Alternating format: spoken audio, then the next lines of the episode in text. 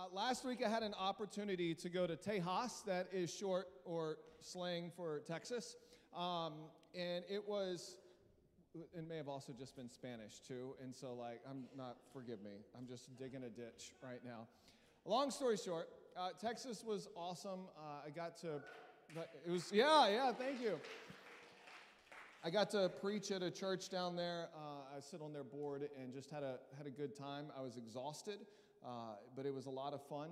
And uh, that Sunday evening, uh, Micah came with me, and he saw one of the most glorious things that he has ever seen, and that is Michael Moore devour five pounds of boiled crawfish. And it was if you've never seen it, it is the most beautiful, ungodly, demonic thing that you've ever seen. And it's nasty and it's messy. And my stomach was so satisfied um, with it. And so, just a little anyone that's ever seen me eat crawfish. First off, do any of you guys even like crawfish? Like three of us, okay? All right, and I, four, all right, maybe a, little, a few more, a few more. Some of you are like, what's a crayfish? You know, um, it's, it's the lobster of uh, the mud. It is delicious, but uh, so what's that? Party at Gabe's house, all right? Crawfish boil style. Hey guys, last week uh, Tony kicked off a series called The Songs of Ascent. And so let's just give it up for Tony um, as he talked about that. And if if you, if you don't know what the Songs of Ascent are, it's 15 chapters uh, towards really the end of the book of Psalms, uh, starting in chapters 120 and going through chapters 134. And, and essentially, what was taking place is uh, three to five times a year, uh, the Israelites or the Hebrew people, they would make a pilgrimage to Jerusalem to worship at the temple or on top of Mount Moriah. And as they were walking in this journey, they would sing these songs, and these songs are songs of repentance, songs of deliverance, songs of healing, songs of hope, songs of worship. And, and they would do this to prepare their heart for when they got to the temple uh, and into the house of the Lord. And so, this entire summer, we are walking through all of the different songs of ascent and uh, really just pulling what can we take from this and how does this apply to our life uh, here in 2023 in Albany, New York.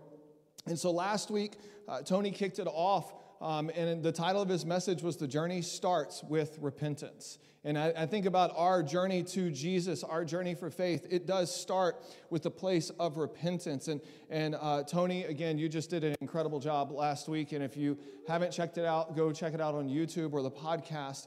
Um, and then this week, uh, we're going to dive into Psalms 121. But before we, we do that, I want to propose a question for all of us in this room. And it's a very simple question, but it's also a very complicated question. And it's simply this Who is God? Who is God? And if you're taking notes, that is the title of today's talk. Who is God? Now, what I want to make sure is we're not asking who, what I want to make sure is we're not who is God to you, but we're asking who is God. Who is God to you oftentimes may not line up with the God of the Holy Scripture.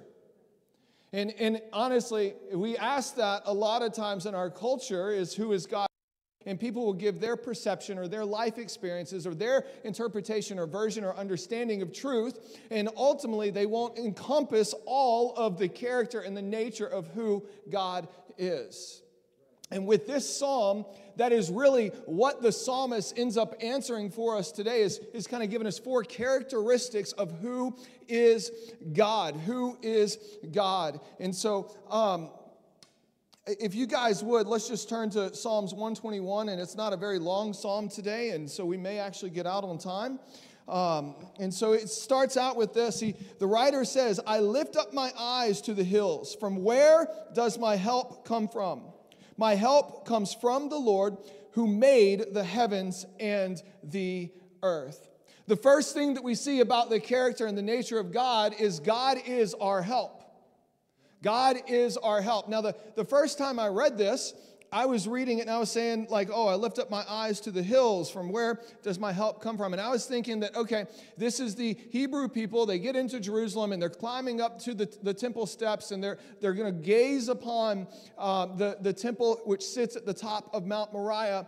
Uh, but then as I started digging into it and reading different commentaries and, and kind of picking apart, I realized that this was completely opposite.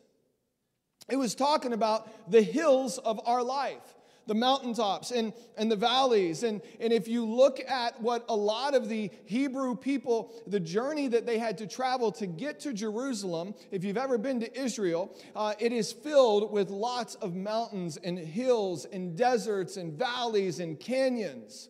Like that place that we, we uh, read about in Psalms 23, even though I walk through the valley of the shadow of death, I will fear no evil. That isn't a metaphorical thing, that is a real place where it is literally just this valley in the middle of this canyon with these massive mountains and rocks and, and, and stuff that's all around.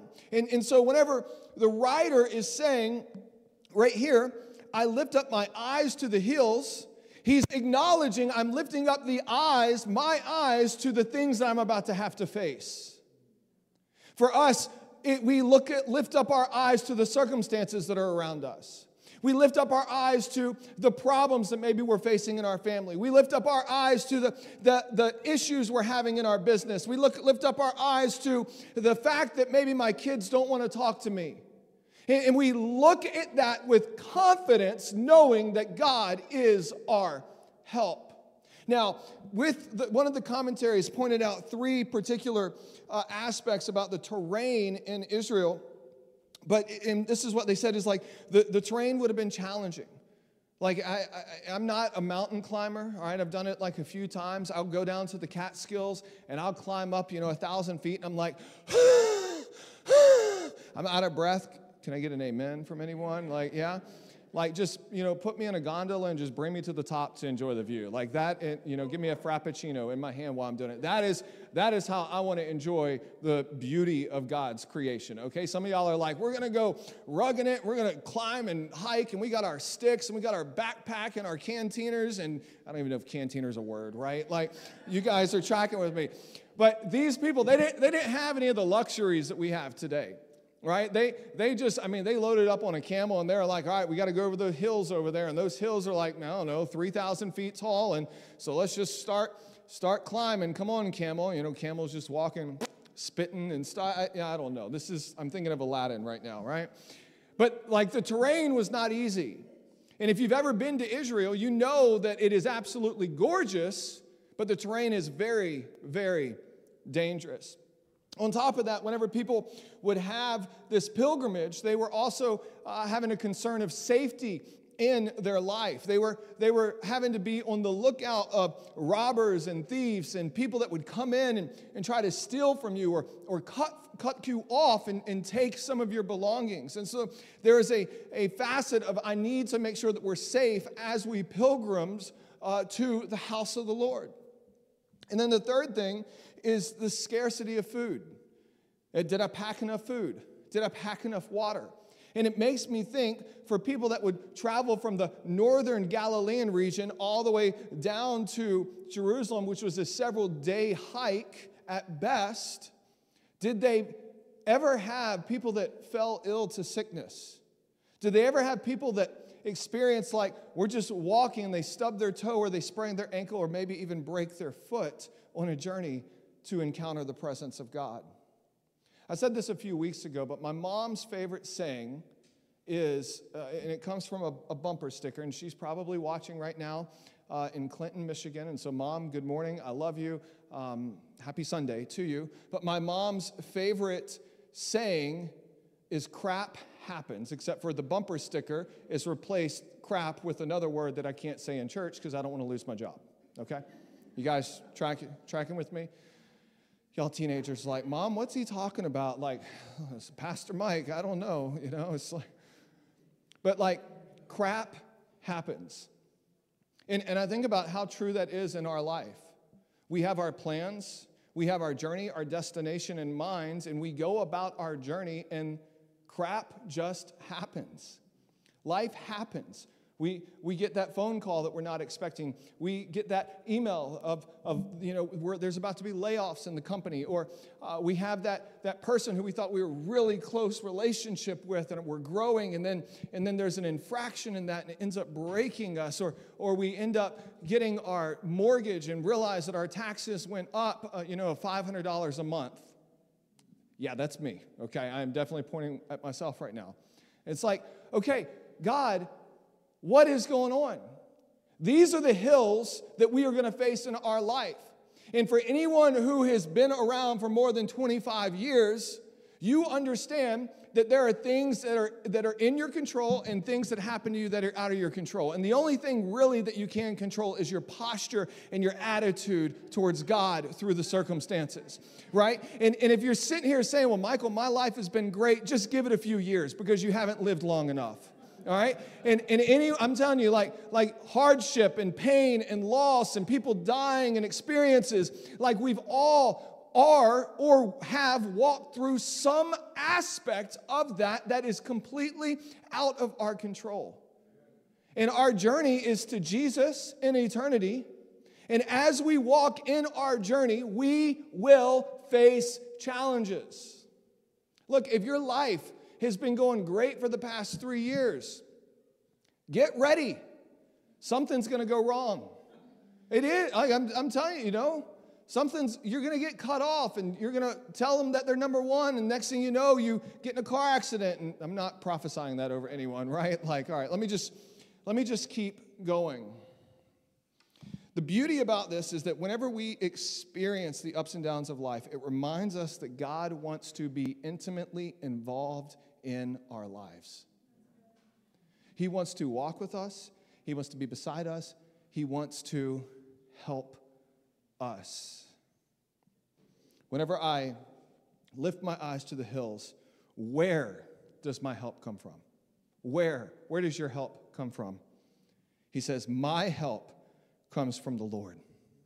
It comes from the Lord who made the heavens and the earth, who made the very mountains that I'm about to have to walk on in my journey to Jesus. He continues on in verses 3 and 4. He says, He will not let your foot be moved. He will. Uh, he who keeps you will not slumber. Behold, he who keeps Israel will neither slumber nor sleep. The second thing that we see about God is that God is attentive.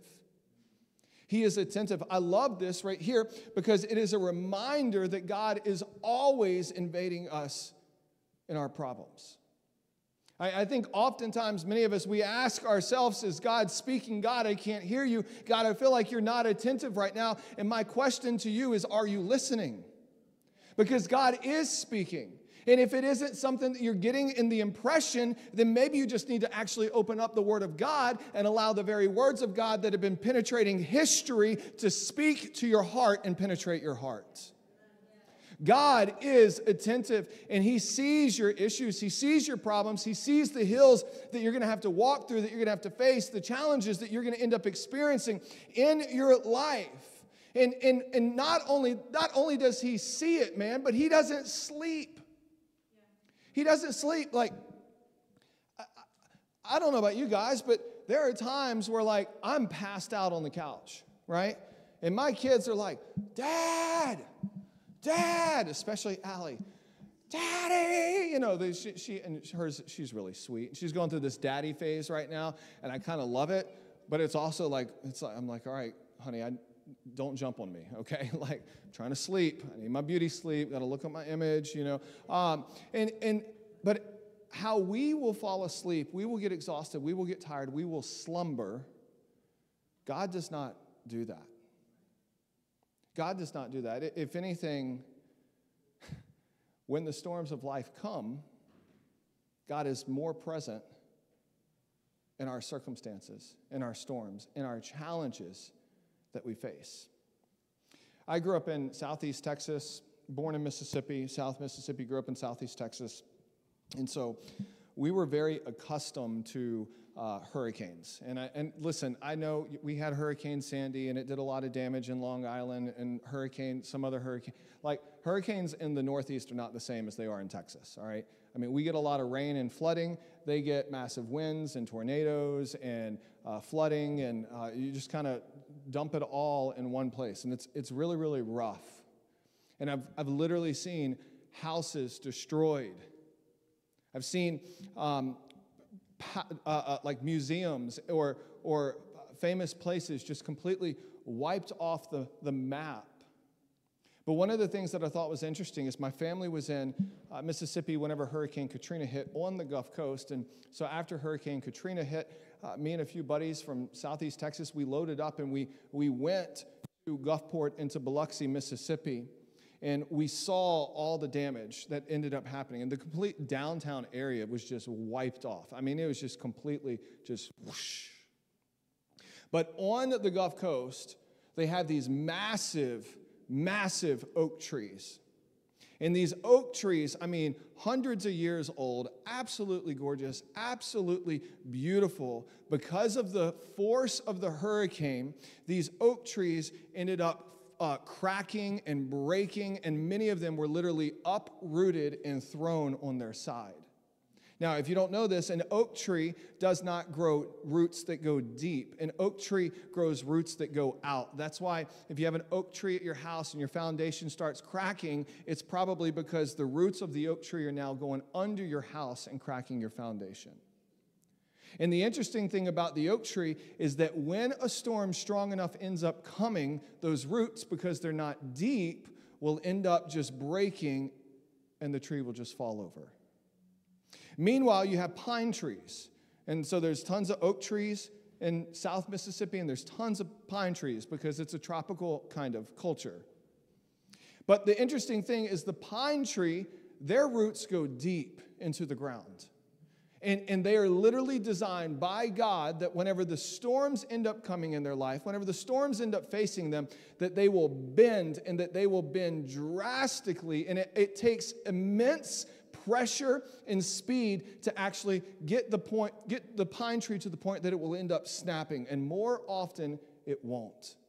And so in Biloxi in Gulfport, Mississippi, right after Hurricane Katrina, I mean, hundreds of these massive oak trees that were just broken and destroyed and turned on their side. But all the pine trees, they lost some leaves. They, they, they lost their, you know, you know um, branches but they were still standing. They were still standing, and it's because their roots go deep.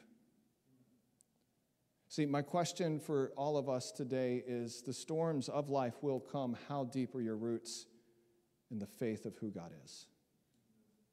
How, how deep are we in the faith and understanding of like God has me, and I'm going to stand in the middle of this storm?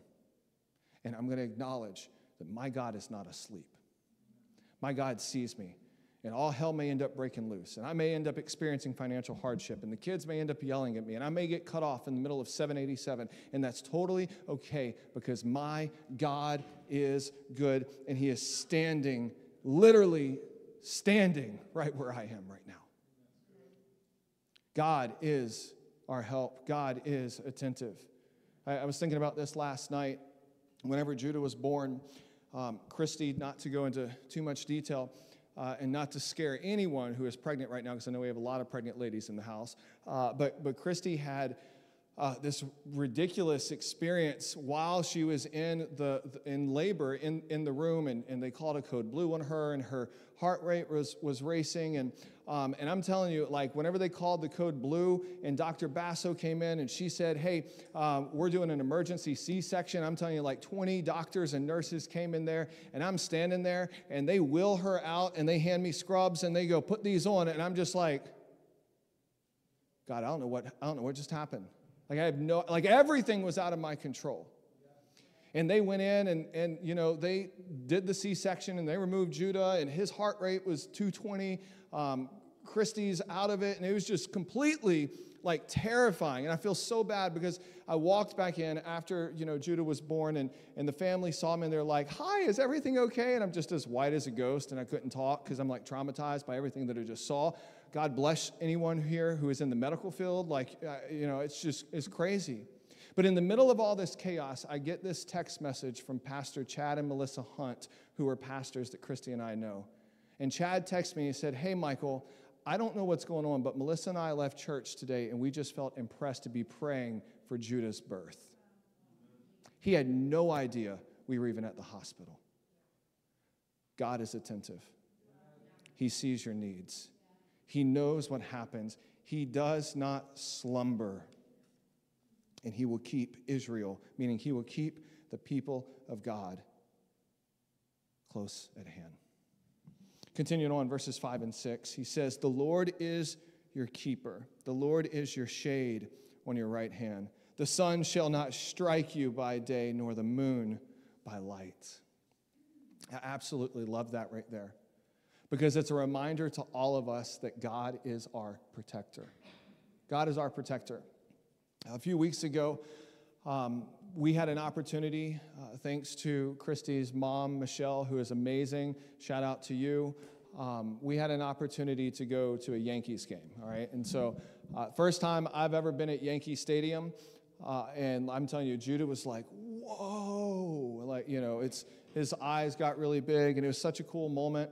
Uh, and we sat along the third baseline, and I mean, fantastic seats. It was just absolutely awesome. But very quickly, uh, I realized that the sun was beating down on us and we were going to get zero shade, all right? And so I'm fair skin, all right? I don't tan, I burn, and then I go white again, all right? And so, like, it's, you know, it's like a few people here can relate to that. Like, I'm, you know, we didn't bring sunscreen or anything, and so I'm sitting there and, and Judah, for whatever reason, he's he just tans and he's just like looks looks good. Like uh, you know, it's so he didn't get the genes from me. And so uh, we're sitting there, and the sun is just beating down and beating down and beating down and beating down. And then finally, Christy, about the fourth or the fifth inning, was like, hey, we need to go like cool off. And like it was so hot where we were, not that the outside temperature was hot, it was only like 75 degrees, but it was so hot being in the, the, the sun that even my phone started saying no SIM card detected because it had overheated. And I was like, oh my gosh, and you know, what if something happens to Allison and we who's gonna call you? Know? So I'm just kind of processing all this, and Christy's like, we need to go cool off. And we got up out of our seats and we walked up just a few steps into the awning, and it was probably a 20 to 25 degree temperature change just stepping into the shade. And we got there and we walked around and we cooled off and we got a hot dog for $20 and um, came back and, you know, I got suckered into buying the Yankee mystery bag, you know, it's, which is actually really cool. Um, and and we, got, we got done and then we go back out into the heat. But then I was reading this. I was reading this and it says, The Lord is your keeper, the Lord is your shade on your right hand.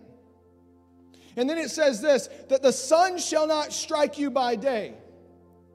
And, and we all know that we need sun, but too much sun can really hurt us. It can burn us, it can develop cancer. And what God is saying right here is that I am going to be your protector when you get weak. I'm going to protect you and I'm going to provide shade for you so that you can be protected from the rays of this world, from the challenges of this world, from the adversity in this world. I'm going to be there and I'm going to protect you, my son and my daughter. Like, and just like on a hot day where you're, you're quenched for thirst and you get into the shade and you down a Poland Springs water and you're just like, oh, this is amazing. God wants to be our thirst whenever we are walking through the heat of life and the fire and the storms that we experience. He wants to be our protector that protects us from the challenges. I love what the prophet Isaiah writes in Isaiah chapter 40. See, the prophet Isaiah, he's, he's having this, this essentially this vision and this conversation with people and, and saying, like, hey, I need to tell you about the God that you serve. I need to tell you about how awesome he is. I need, like, do you not know? how good God is. And maybe some of you, you walked into this place today and you've been going through hell all week and you're sitting there saying, Michael, I just don't feel like God's good right now. Let me read to you the words of the prophet Isaiah, inspired by the Holy Spirit. He says this Have you not known? City Church, have you not known? Have you not heard? The Lord is the everlasting God. He is the creator of the ends of the earth. He does not grow faint or grow weary. His understanding is unsearchable. And, and, so, some of you, you may feel like God hasn't been attentive to you. You may feel like God isn't noticing you. You may feel like God is just exhausted from creating galaxies and stars, and, and maybe He doesn't want to deal with my problems. But I'm here to tell you that God wants to deal with your problems. God wants to deal with your heart. God wants to deal with your circumstances. God wants to be intimately involved in what you're going through. He continues on. He says this. He gives power to the faint. Are you tired today? Did you come in here beat up because of your sin? Did you come in here jacked up because of the week that you've had? Because the kids have been running you dragged? Because your, your boss keeps calling you and harassing you? Are you faint and exhausted today? God says, I will give you power. And to him who has no might, he increases strength. Like, come on, somebody. That is good news right there. I want to increase your strength. You don't, you don't feel like going, I'm going to increase your strength. And it says this even the youth shall faint and grow weary, and young men shall fall exhausted. Amen to that.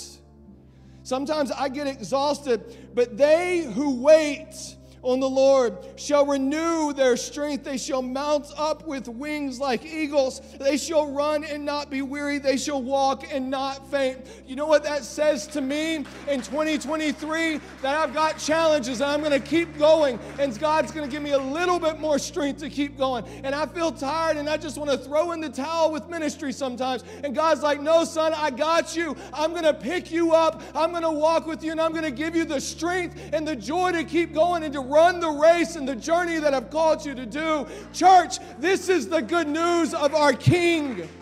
This is the good news of the God that we worship and we serve. Are you tired today? Are you weary today? Because I got good no- news. Have you not known? Have you not heard? He is the everlasting God the maker of the heavens, the maker of you. And He wants to invade your life, invade your problems, invade your situation, and give you strength to keep going. Who is God? Who is God? God is our help. God is our protector. God is attentive. And as we close out, God is our providence. He continues on in Psalms 121. He says, The Lord will keep you from all evil. He will keep your life. The Lord will keep you. You're going out and you're coming in from this time forth and forever. God is our providence. Providence literally, literally means to protect the protective care of God. And if you break it down in the Hebrew right there, that, that word providence simply just means to keep and to watch over. To keep and to watch over. Story as I, I close and I'm to invite the worship team back up here. But as I was moving, this is like 14 years ago, moving from Southeast Texas to Albany, New York, thinking that I was just going to be up here for six months or so and going to move out to Denver, Colorado, because I don't know why, but I thought Denver was cool. And I had this 2003 Ford F 150 truck. All right, I'm a Ford guy. All you Chevy people out there, God bless you. We'll pray for your salvation. All right. Um, thank you, Jerry. Thank you. But I, I, I loved my truck, man. I love my truck. And I was, not only did I have my truck, but um, I was hauling cats on the inside. I don't love cats, all right? And um, if you love cats, I'm pleading the fifth. We'll just keep it at that, all right? And so I'm hauling this U-Haul, and I stopped by to go visit my mom, who lived at the time in Lucedale, Mississippi. And so go by and visit mom, and you know we have dinner, and she prays for us, and and like end up taking off, uh, and and you know I'm thinking it's Mississippi. I'm going to be driving on you know somewhat uh, popularized roads, and um, it's 10, 11 o'clock at night, and I go by this Walmart, and it's like gas. Now, at the time, gas was like a dollar nineteen, you know, so it was like, oh my gosh, it's so high, it's above 99 cents. Y'all remember those days? Some of y'all like, I wasn't even born. Gas used to be that cheap. Michael, you must be ancient. I guess I am, you know?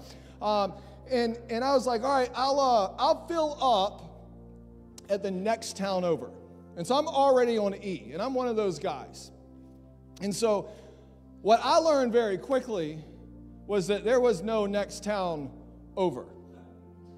And so I just keep driving, and I keep driving, and that, that little needle, and it, I don't know if it's like this on the F 150s anymore, but it like hit the E and the gas light would come on, and then you knew that you could like keep going for another 50 to 70 miles before you really ran out of gas. Well, I, yeah, so I, I just kept going until that needle wasn't moving anymore. And it was like, oh, it's it's down. It's like, God, I need I need help. And I I kid you not, like I'm I'm driving up these hills and I'm like pushing very, very little in the gas, like, you know, come on, the little engine that could, getting up that train, that, or getting the truck up the, the, the hill like the train did, right? And then I'm coasting down. And I'm just gonna let I'm going to put it in neutral. Like I'm, I don't want any gas to be used, right? And so I'm just enjoying it. And I kid you not, I kid you not, about 50 miles, 60 miles while pulling a trailer and me praying in the spirit, like God, I don't know if you're attentive right now, but I, there ain't anyone around. There's cows in tobacco fields. That's it. It's like there ain't anyone around, and so I need you to provide. And I kid you not, I see this little Exxon light on and I'm like, oh, there it is, right there. There's glory right there. And as I was pulling into the Exxon, the truck runs out of gas. And I got there completely dry, empty. And I was able to fill up, and I was able to drive to Nashville, Tennessee, where there was people, and keep going in my journey.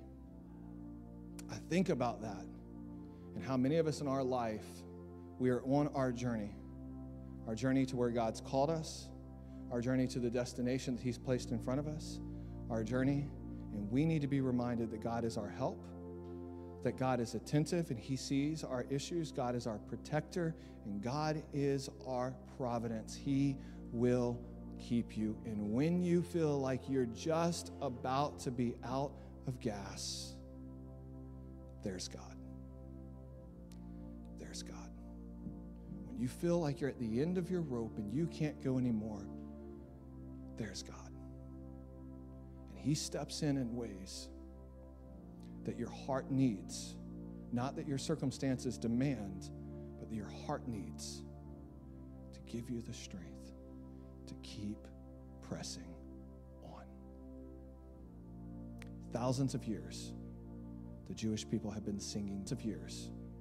This psalm a psalm of God's providence, reminding themselves where does my help come from? My help comes from the Lord. And in you I put my trust. Will you stand this morning?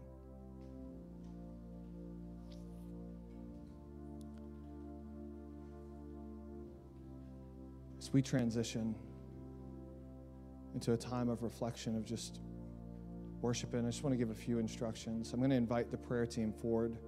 If you guys would come up. If you need prayer, and we want to pray with you and we want to pray for you.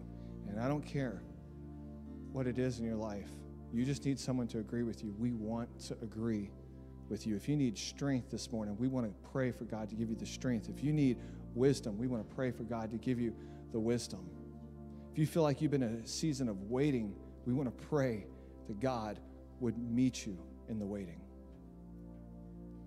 We're going to sing this song, and as we sing this song, if you need prayer, you can come forward. But also in the back to my left and right, your left and right as well, there's communion elements. If you would like to take communion as an individual or as a family, just go to a response table and you can take Holy Communion. If you have a prayer request, um, and maybe you don't want to come up here, you can even go to the response table and fill out that prayer request and just put it in the basket. But let's use this as an opportunity to remind ourselves of who God is. Father, I thank you. God, I thank you for your glory. I thank you for your majesty. God, I thank you that you are our help. Father, that you are attentive to every need in this room. Father, that you are our protector and provider, and you are the providence. You keep us in your will, you keep us in your protection, you keep us. And so, Father, we love you, and today we worship you, the grace of Jesus in this room, the forgiveness of our sins, and how amazing that is because it meets us right where we were in our brokenness. And as we were yet still sinners, Christ died for us to be our help, to be our protector, to be attentive, to be our Savior. And so, Jesus, we love you and we worship you in Jesus' name.